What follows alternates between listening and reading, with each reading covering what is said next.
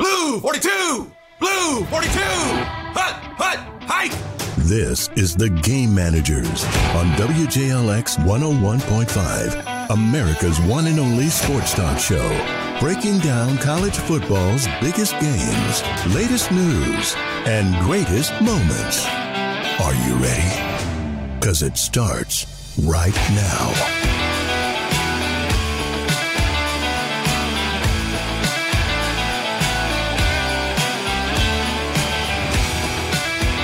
Hello, everyone, and welcome to another episode of The Game Managers.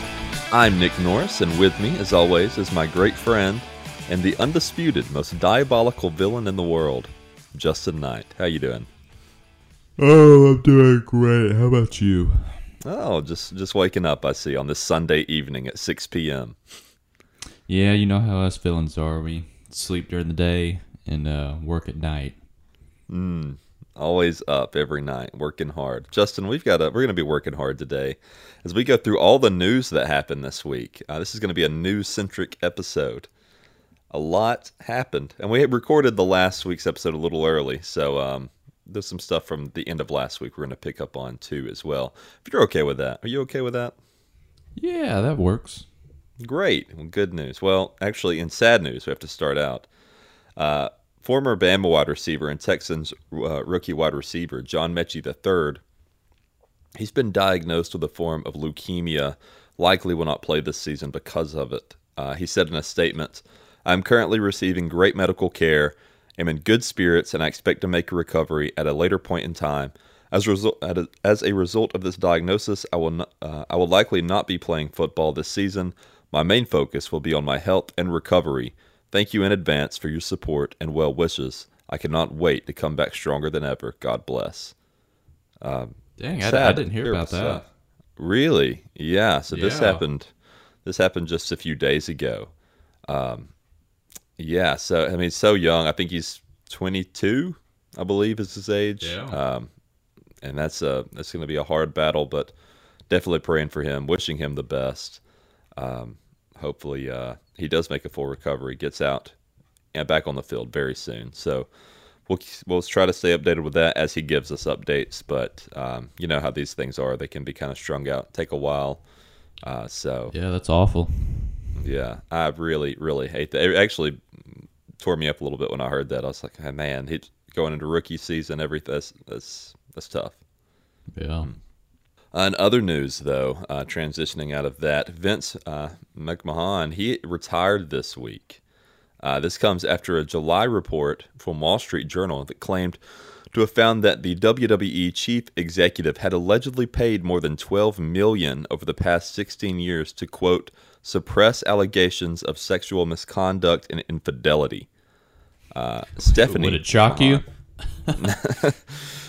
Stephanie McMahon has taken uh, has been named WWE's new chairwoman, and that she will remain one of WWE's new co-CEOs alongside Nick Khan. Uh, yeah, this is happening so much now. Uh, these really rich people are starting to get exposed for the terrible things they do. Not saying that he did this, but the fact that he retired soon after this report came out doesn't look great for him. No. Um, yeah, that probably says to me that evidence is probably on the way. But we don't know that. You know, I guess innocent until proven guilty, but definitely keep a uh, an eye on this. Um, either way, they're keeping the uh, they're keeping the business in the family with Stephanie. It seems so. I don't think he's going to be hurting for cash by any means. No. Uh, speaking of hurting for cash, though, Justin, the XFL is coming back again. And The Rock has announced the city locations of the team set to begin play less than a week after the Super Bowl in 2023. I did not realize this was starting next year. Um, yep, it's going to be competing with the um, USFL. Yeah, yeah. Uh, the cities include Orlando, Las Vegas, San Antonio, Arlington, Houston, Seattle, St. Louis, and D.C. And you may have noticed that several of those take place in Texas. Yeah, um, I think it's fine. Um, also, I don't really care. yeah, yeah. uh, care less. We're not getting one in Birmingham. We already have the USFL, so it wouldn't make sense to have another one here. But no, um, yeah. So I, I don't know. I like the XFL. I enjoyed watching it, but I don't care. I don't care if it comes back or not. I've uh, I've moved on from the XFL too many times now to think that it's going to last this time. So we'll find this out. One, I wouldn't be we? surprised um, with The Rock heading over it and then them having deals with ESPN. It'll probably last longer than USFL. I do think that the last time the XFL came around, it could have it could have stayed around if it wouldn't have been for the pandemic. That's true. Yeah. Um, but we don't know that. Obviously, we'll never know for sure. Uh, in surprising Alabama news, though, a report came out this week that says Nick Saban nearly stepped away from college football after the Kick Six return in 2013 to take a job at ESPN. Uh, this comes from a book man. about Saban uh, by reporter John Talty. Do you think there is any truth to this, Justin? Uh, I want to think so. So it can be like, oh man, we almost broke him. We almost forced him into retirement. Yeah, he's had Uh, three national championships since then. That's that would be a very different. That's crazy. Alabama Yeah. if he would have done this. Yeah, Um, yeah, you think about that. Even with you know the three, or I mean, uh, let's see, how many had he won before? He had won three prior to that, correct, with Alabama. So wow, yeah, I mean, that's three extra ones. They probably don't win, and who knows what they look like from 2013 2014 and on. yeah, because Wow. we'd be Yeah, nearly that a decade crazy. long. Yeah, Yeah, yeah. I mean, I mean, it may not be true. I feel like there's probably, it's probably not. probably possible. Um, I think that if it, I don't think that one play would have done it though. I think that maybe that whole season he would have been considering it, and then that happened, and he was like, "Okay, I can't keep doing Yeah, that this for my sucks. health." Yeah, but then he decided I'll keep doing it. So uh, good for him. Yeah, crazy, crazy if true. Uh, very interesting. I doubt we'll ever know. I don't think he's the kind of guy to ever like address this either way. So no, he'll take everything to his grave. yeah, I think so too. But interesting stuff. Yeah, I was not expecting that when I uh, when I read that headline. I was like, wow, okay. Uh, speaking of Bama, though, former Tide and veteran NFL receiver Julio Jones, he finally found a new home, signing a one-year deal with the Bucs. So we're going to see him team up there with Tom Brady in Tampa Bay. He, he's trying to get his ring. Yeah, and hopefully he can stay healthy. And I was about, yeah, he's, I was uh, about to say plagued him for some time now. Yeah, this isn't the same Julio from you know five, six, seven years ago. I mean, he just issue is he just can't stay healthy, and we know Yeah. that's been ever since really his, I guess, sec. I don't know if he got hurt his rookie year or not, but probably from his second year on. he's dealt with you know, some dealt with injuries. injuries. Yeah, he's dealt with some since college. I know he broke his hand in college. Um, yeah, You know, so he's always he's always kind of dealt with different issues, but still going at it, still still staying strong in the NFL. Still Yeah, very much a force when he's healthy. if So, he's healthy, good for we know he's good. Oh yeah. And we're going to stick with the Bama theme for a while here, Justin. We have some big recruiting news. Uh, touted football recruit Jaylen Mbakwe, he picks the Crimson Tide uh, to as his uh, future home there. The Alabama's defensive backfield depth got another leg up, courtesy of Mbakwe's commitment. He is six foot, 175 pound quarterback from Pinson, Alabama, number five on the 2024 ESPN 300. Uh, Alabama also landed five star running back Richard Young out of uh, Lehigh Acres in Florida. He announced his commitment to Alabama on Friday evening, the nation's number two running back, per the industry generated 24 7 sports composite rankings. He chose the Tide over Oregon, Georgia, Notre Dame, and many, many others. And Alabama has landed yet another five star prospect, Caleb Downs, five star safety. He chose the Crimson Tide uh, on Wednesday over a group of finalists that included Georgia, Notre Dame, North Carolina, and Ohio State. He's six foot, 185 pounds from Mill Creek's uh, high school in Georgia. So Alabama stealing one from another one from the Bulldogs there. He is the number 13 overall prospect and the top ranked safety prospect in the country, according to 24 7 Sports. He has 186 tackles, 6 tackles for loss, 1 sack, 33 pass breakups, 14 interceptions in three high school seasons. Uh, those are not numbers to laugh at. That's pretty impressive. Pretty solid. Yeah, so what a month for Saban on the recruiting trail. He picked up, of course, like we said, five star running back uh, Richard Young, five star defensive back Caleb Downs, five star running back Justin Justice Haynes, four-star quarterback Dylan Lonergan, four-star offensive lineman. I love this name, Olas A. Linen. You could literally shorten that to O. Linen, which is great. So dumb. Four-star offensive lineman uh, Raquise McElderberry, number one JUCO wide receiver Malik Benson, and then uh, rising kicker Conor Talty, with room to add more. So uh, quite a good July recruiting for Al- Alabama. Um, Auburn, though, they also had a big day for recruiting yesterday here on Saturday. Uh, as well. The Tigers received a commitment from class of 2024 four-star quarterback Adrian Posse, uh, choosing the Tigers over offers from Miami, Florida, LSU, Georgia, Ohio State, Notre Dame, and a collection of other schools. Uh, he is actually from the Miami area, so big grab there for Auburn over Miami. He's 6'4, 205 pounds, the number 185 player in the class of 2024, and he is the number 13 quarterback and number 35 player from the state of Florida. So, solid pickup there for the Tigers as well. Okay, we have a lot more news, but I thought this is a good time to take a break from the news. How about we do some mismanagers and then we'll finish it up thereafter? How, what you think, well, Justin? and I'll just say real quick. Yeah, please. I'll, I'll add a couple recruits in there too. We also got a four-star cornerback. Played at um, Thompson for a couple years. I don't know if he's still there or not. Uh, he's class 2024. Uh, Okay. Amon Lane. He's from. Very he's now at Moody High School. And then we also got four-star uh, defensive lineman Wilky Denaud out of um, I don't know where he's from, but he's 6'4", 245 and picked off over Florida State, Tennessee, and Indiana. So there's a couple more to throw in there. And also, uh, Sonny DiChiara, who um, played at Auburn baseball this past season, had a really good year. He uh, was drafted by the Angels, so he's in their uh, minor league system. He's playing for the Rocket City Trash Pandas, just up in Huntsville. Uh, made his Oh. debut the other day. Went two for two, two RBIs. So very successful debut.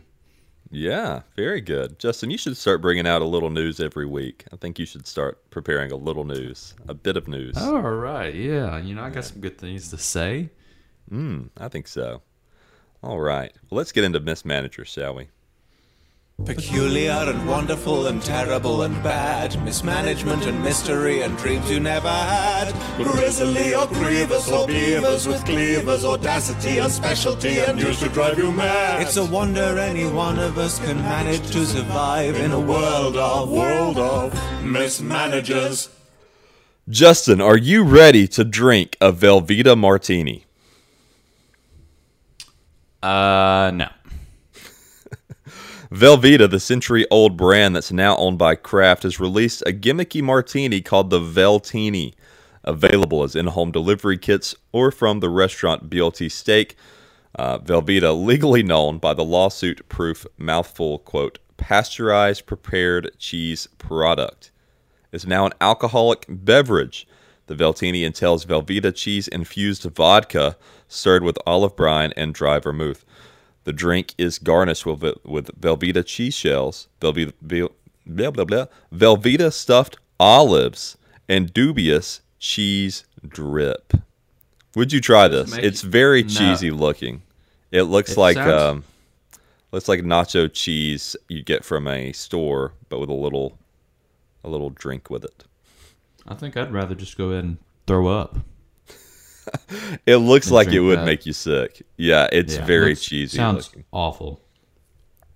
I'll describe for everyone what it looks like. So they have it in a little martini glass. There's like this this liquid that it's not quite cheese colored. It's more of like imagine mixing in your mind sort of a watery cheese with with like pond Mm, Don't water. Stop. Stop. Yeah, it's kind Stop. I mean, that's a watery cheese. With pond water. Yeah, that's kind of what it looks like. Uh, around the uh, around the, the the top of the glass here they have a very thick cheese uh, dried around it. This is what looks like you'd get from like a a, a high school basketball game on your nachos. And then laying on top of that you have some olives uh, and maybe actual pieces of cheese. And they're drizzling another sort of cheese on top of that. So Yeah, I don't want this. I don't want to pay money for this, especially. It's fifty dollars for the kit, by the way. Yeah, I wouldn't try it for free. Uh, this story comes from the Huffington Post. You, you may have heard about this. This is actually a pretty big story right now. Uh, biting, clawing, attacking monkeys terrorize Japanese city. Oh yeah, I think you mentioned this um, on one episode, didn't you? Yeah, it's gotten out of hand since then, Justin. Oh Um, gosh. So, people in a southwestern Japanese city have come under attack from monkeys that are trying to snatch babies, biting and clawing at flesh, and sneaking into nursery schools.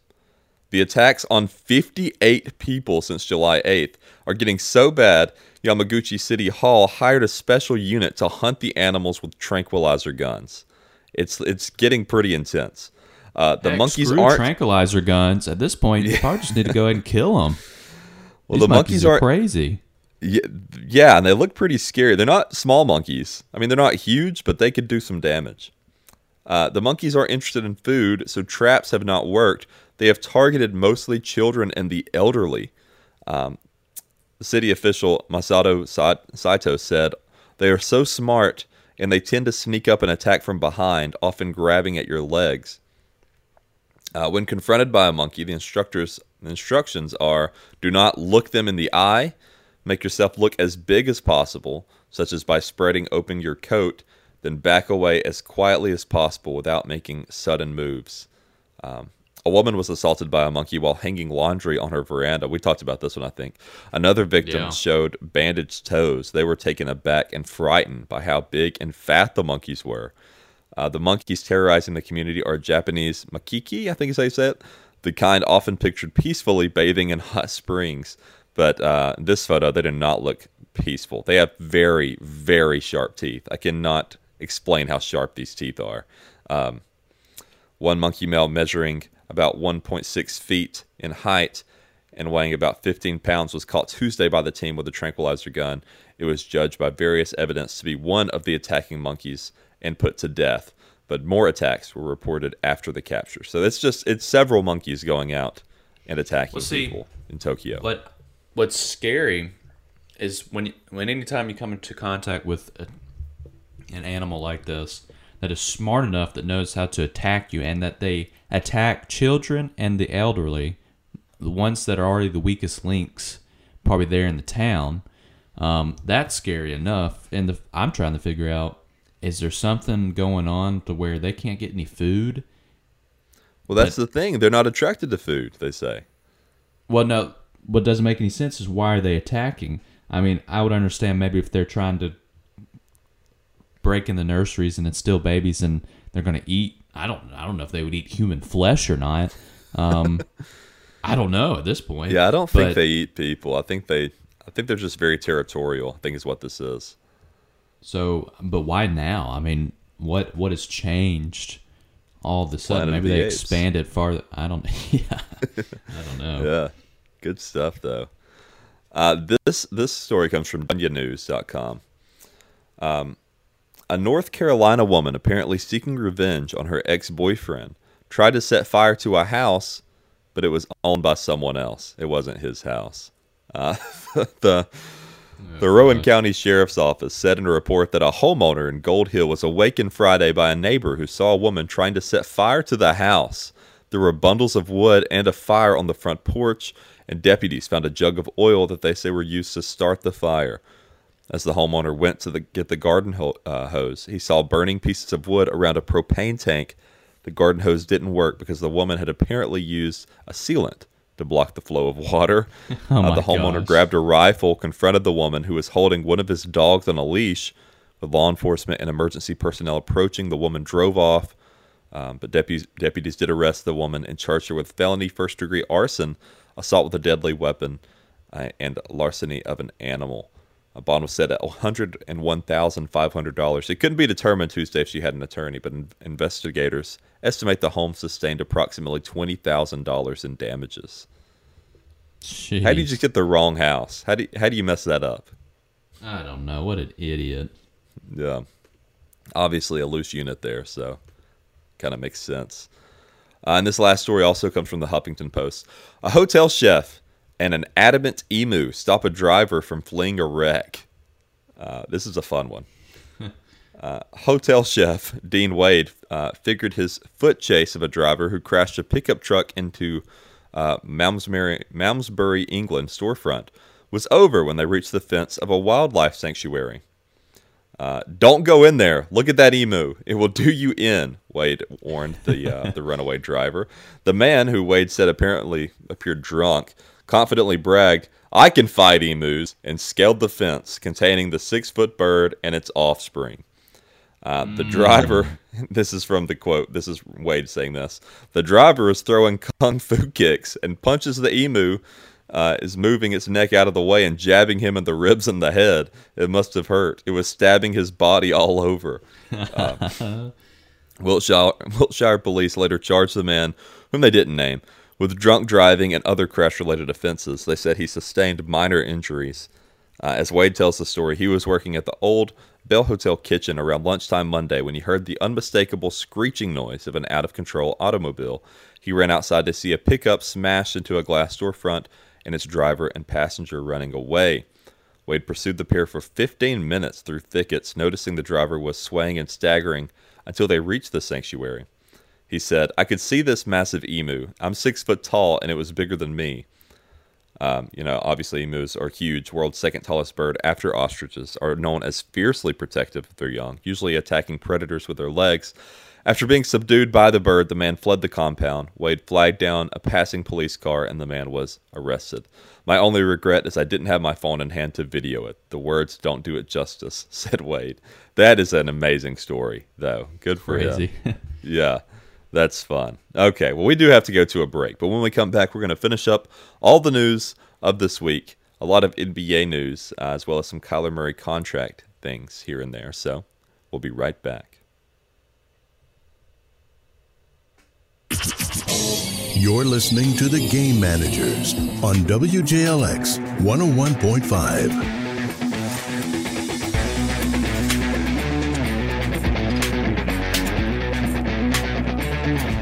Welcome back to the Game Managers Podcast. I'm Nick Norris, and with me is Justin Knight. Hello. Continuing with the news of the week, Justin, Iowa's Kirk uh, Ferentz is the longest tenured FBS coach in the nation, but he has concerns about the evolving landscape of college football. At Big Ten Media Days, he said, quote, We need some intervention. And then my bigger concern is, who's going to do it right? Where's it going to come from? Where's that leadership going to come from? Because we're all busy. I think this is uh, this is valid. There do, there does need to be some intervention. All coaches are starting to call for this.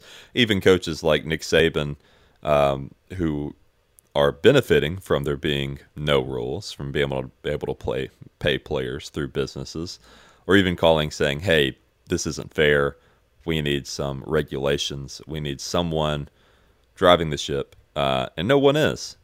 So I don't know. When when do you think realistically we're going to get any sort of meaningful legislation moved on this?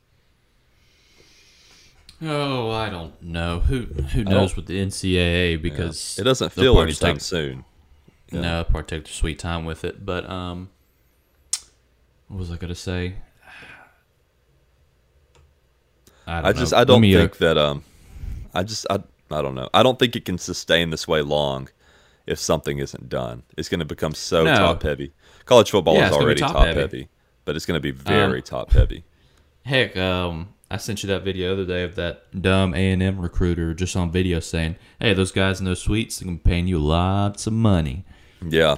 I mean, how stupid you got to be to say that. I mean, obviously it's true, and, Oh, but yeah. to, to say Jimbo's back, you know, he's gonna do a press conference weeks ago about the Saban thing and say, "Oh, we we don't do anything," uh, blah blah blah blah, and I, well, yeah, you do. I mean, how do you think these guys are getting there? They're getting paid these great deals. They're getting Yeah. offered these, I mean, huge deals, money they never even thought. Heck, money.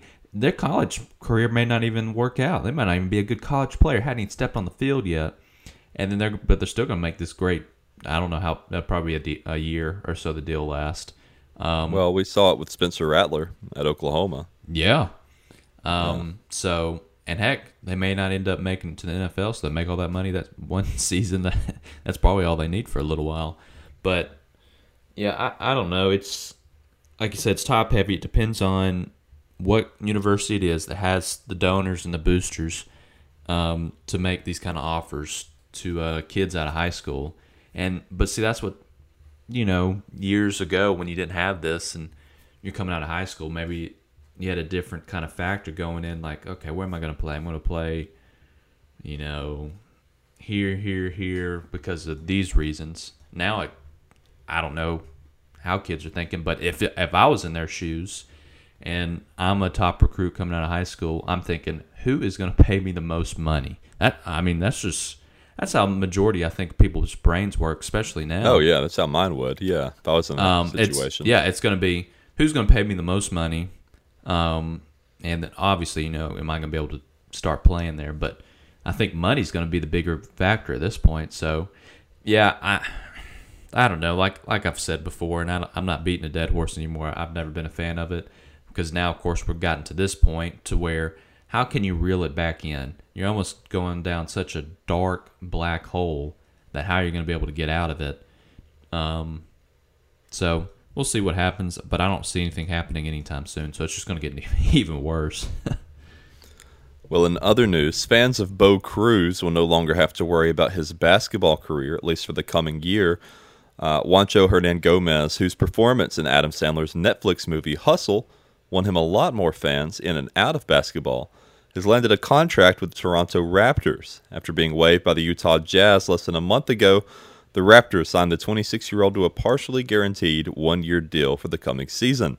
The finer points of the agreement have yet to be announced, but good for him. That's fun. Very, Who's this? very fun. This is uh he he's a uh, he's an actor. He was in um, an Adam Sandler movie on Netflix called Hustle. He played a basketball guy there. And uh, oh, so you signed. actually got signed by a team? yeah. So that's cool, isn't it? Yeah, Huh, it's that's fun. pretty neat.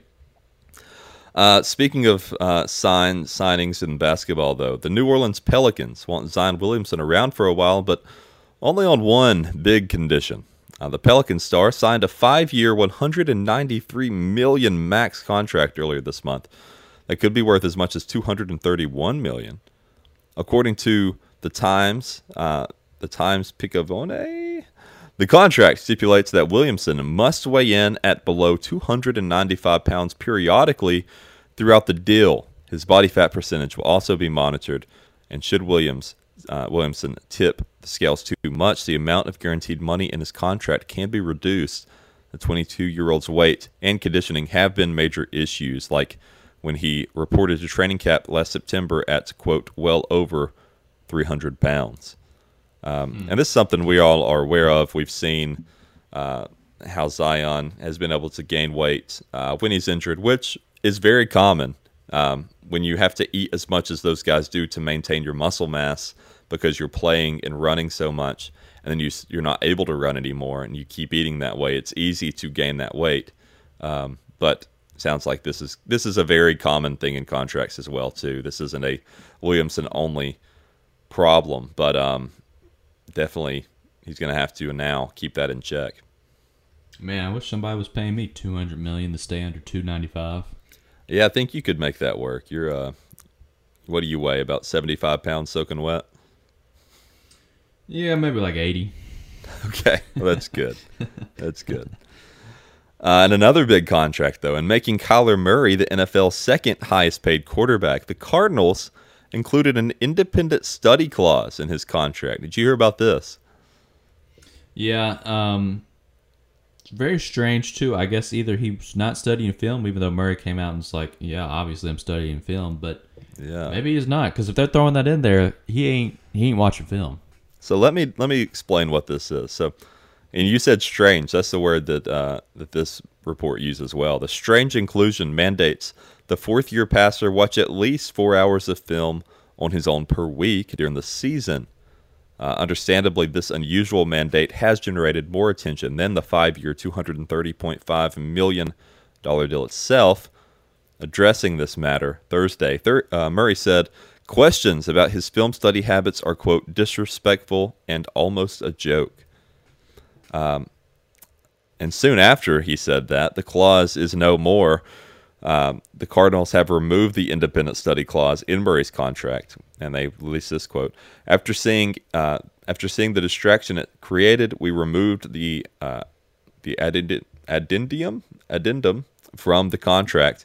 Um, it was clearly perceived in ways that we were never intended. Our confidence in Kyler Murray is as high as it's ever been, and nothing demonstrates our belief in his ability to lead his team more than the commitment reflected in his contract."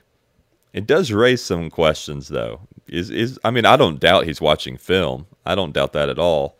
But why did they include that? Did they have suspicions he wasn't? Was this just a weird thing that someone added without really thinking about it? You know, I don't I don't really understand what this is or why it was put in. Yeah, it sounds like um I don't know which side's telling the truth, but the fact that they threw that in there it's got a hint at that. Yeah, he's not watching enough film. Um, because you don't just throw that in any contract. Didn't I? I don't think I've heard that of any other contract of any other quarterback of when they release the contract details. But I mean, that's that's telling me that he's definitely not doing enough of time to study the opponent for the week. And four hours of film a week is not much at all. I mean, a football game is four hours. Uh, say, obviously, heck, that, he would just be nothing. watching defenses, but that's uh, that's very little, you know. Yeah, that's So. nothing. Interesting, interesting. They took it out as well. Uh, for the first time since USC and UCLA rocked college sports by announcing plans to leave the Pac-12 for the Big Ten, Pac-12 Commissioner uh, George Kliavkoff spoke at length Friday to open the conference's media days. He said, quote, We are actively exploring expansion opportunities and have had significant inbound interest. Um, I don't know if that's true. Have you had significant inbound interest from anyone who's not maybe I can't think of San Jose State? Like, if you had anybody outside of that that has significant inbound interest, I don't know. Uh, but Oh, that's what he's claiming. Yeah. Yeah, I don't know who. I don't know who's saying. Oh yeah, I would love to join the Pac-12. You now have only like five teams left. Um, yeah, who the heck's yeah? Who who's interested? Mid, uh, Mountain West teams, like you said, San Jose State, Utah State. Um, I mean, come on, that's. Yeah.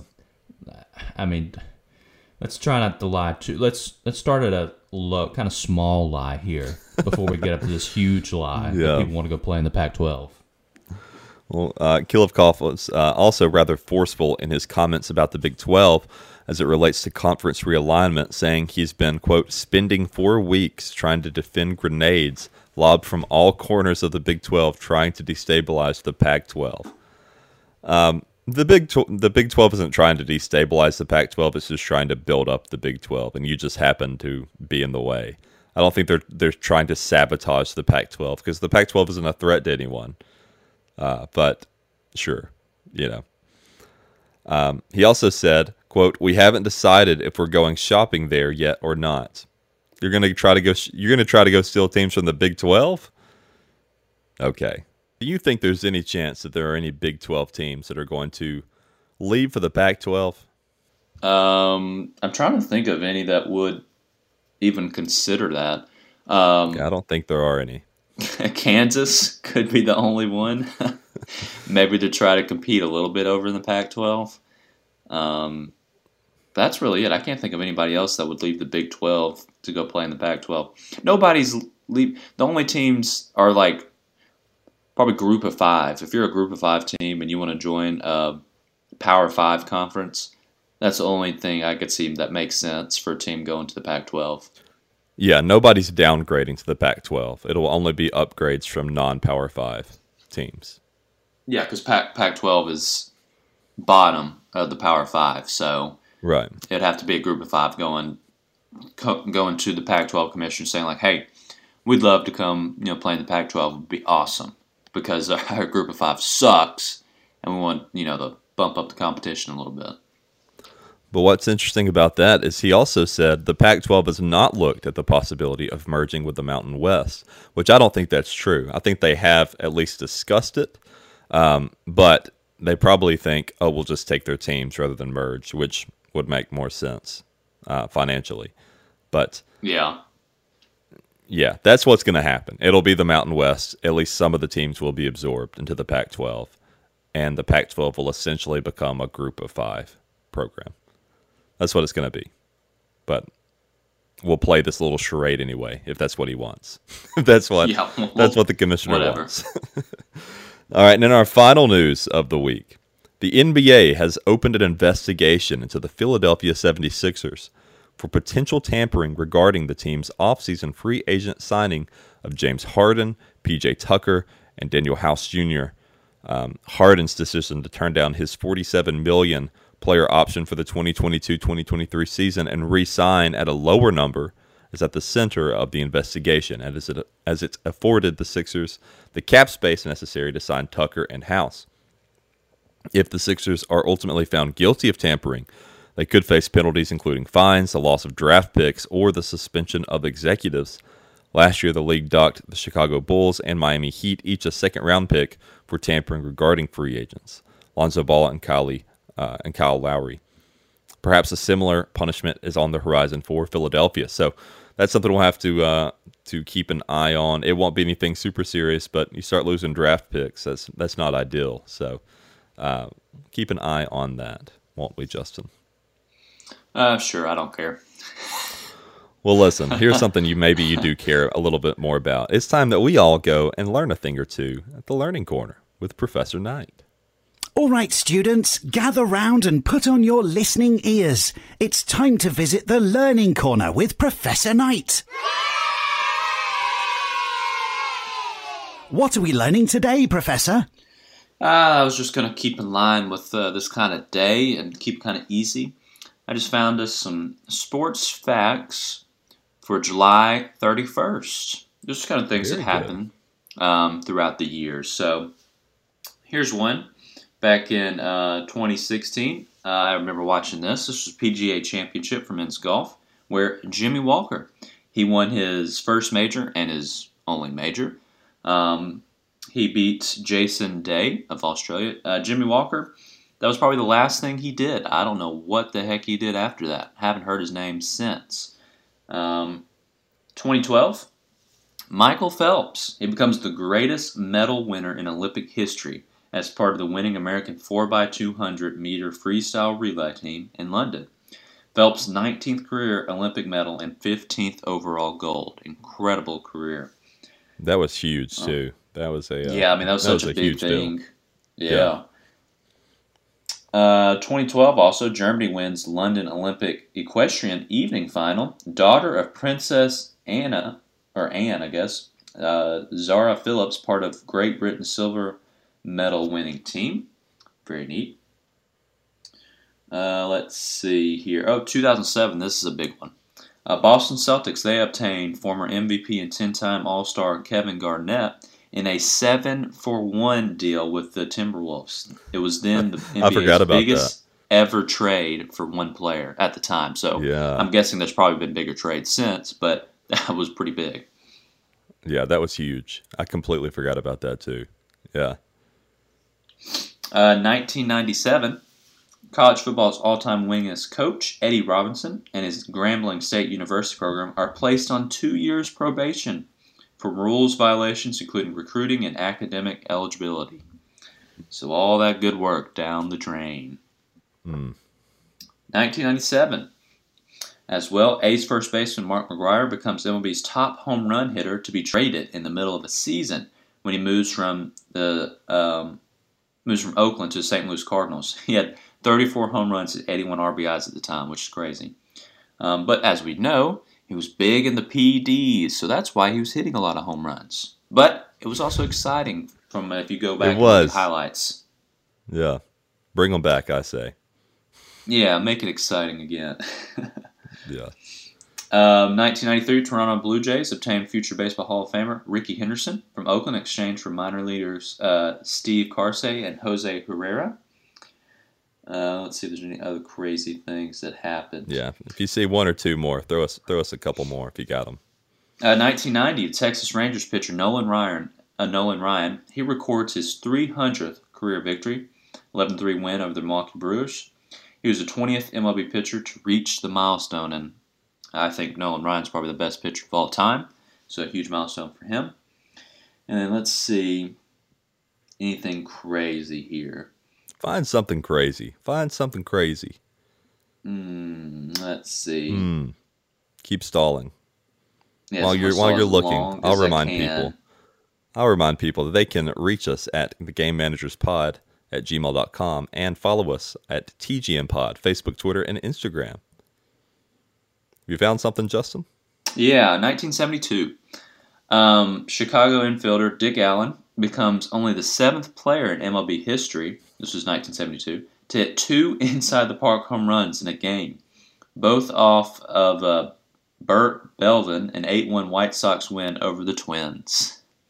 Bad night for Bert Elvin then. That, uh, yes. Good Poor stuff, guy. though. Yeah, very good stuff. All right. Well, we have to take a break, but when we come back, we're going to give out the most prestigious awards in sports history, the TG Emmys. So stay tuned.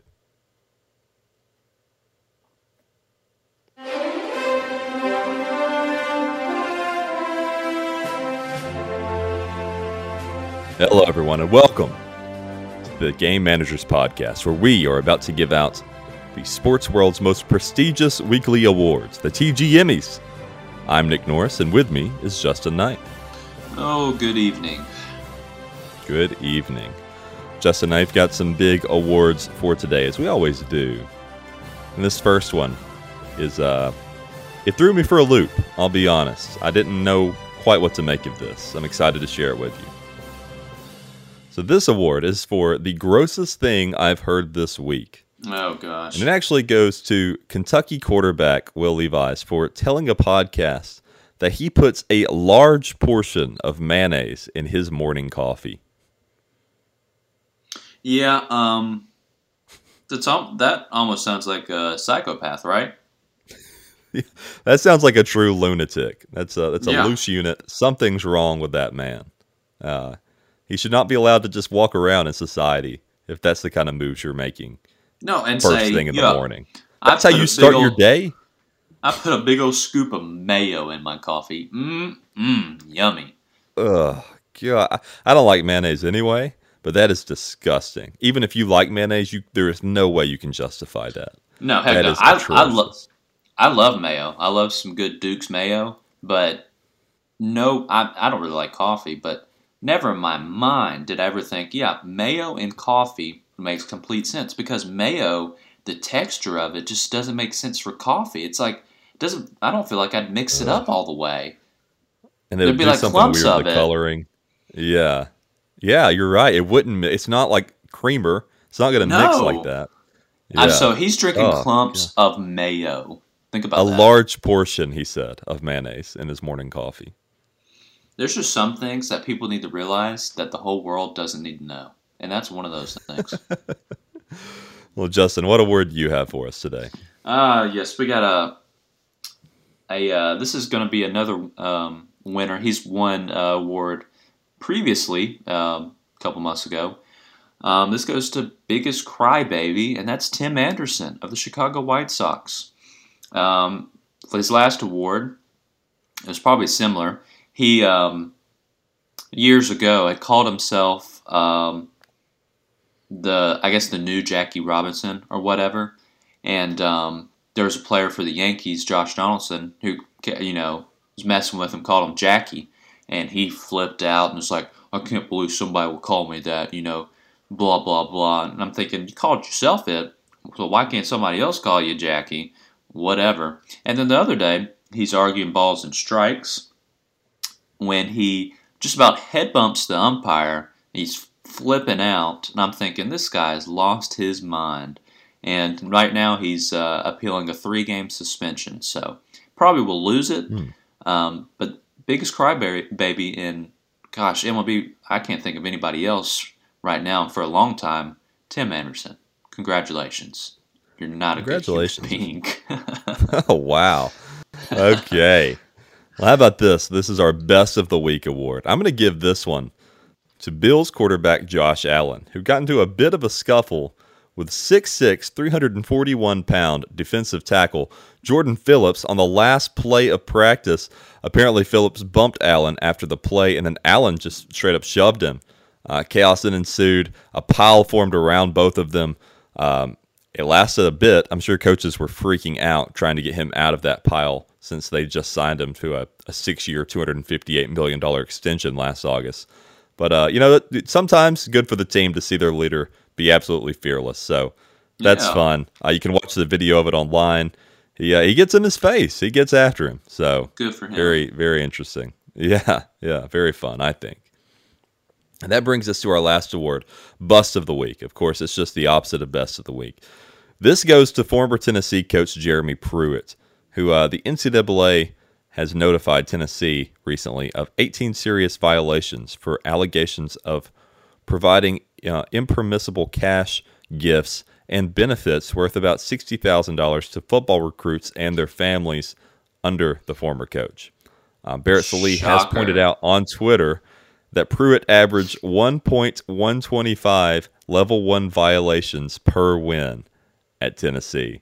That's funny. Yeah, I mean, are we surprised? No. No, I don't think come so. on. Yeah. yeah. I liked Pruitt at Tennessee. I didn't think he got a fair shake, but uh, if they knew this was going on, then then yeah, I guess this makes sense uh, why he wasn't around super long. So, Yeah. Oof, rough stuff there for Jeremy Pruitt. And okay, that brings us to our final segment of the week. It's time we go to listener letters. Go getters write letters, we're the ones who read them. Please don't stop writing in to fill the time we need them. We are reading letters, the letters wrote by you. We are reading letters, the letters wrote by you. If you want to do that, send us a letter. You can do so by reaching us at gmail at gamemanagerspod at gmail.com. You can also send a message on Facebook, Twitter, or Instagram at TGMPod. Follow us there as well. This comes from Harris. He says, What are the odds Bryan Harsin actually gets fired during or after this season? Um, so I've got a stat here. If Auburn fired Harson immediately after the regular season, following the Iron Bowl up through the end of December, right? The buyout would be about $15 million. Um, that being said, I think Auburn is willing to pay that if he gets six or less wins. Heck, they were I almost willing to pay it just a couple months ago. Yeah, well, they were trying to get him with clause then. If this is you know, this is without without cause. Um, they'd have to pay him that much. So, but like you said, Auburn, you can't put it past them. He may get eight wins, and they decide to fire him. Uh, but what do you think realistically could get him fired at the end of the regular season?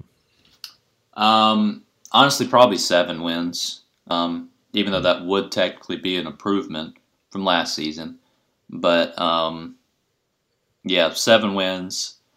I guess that's still maybe like maybe not. Maybe that'd still keep uh, keep him. But if it's six wins, he's gone for sure. He'll be gone after the Alabama game. Um, seven wins could be right after the Alabama game, but I think anything more than that, he should be fine.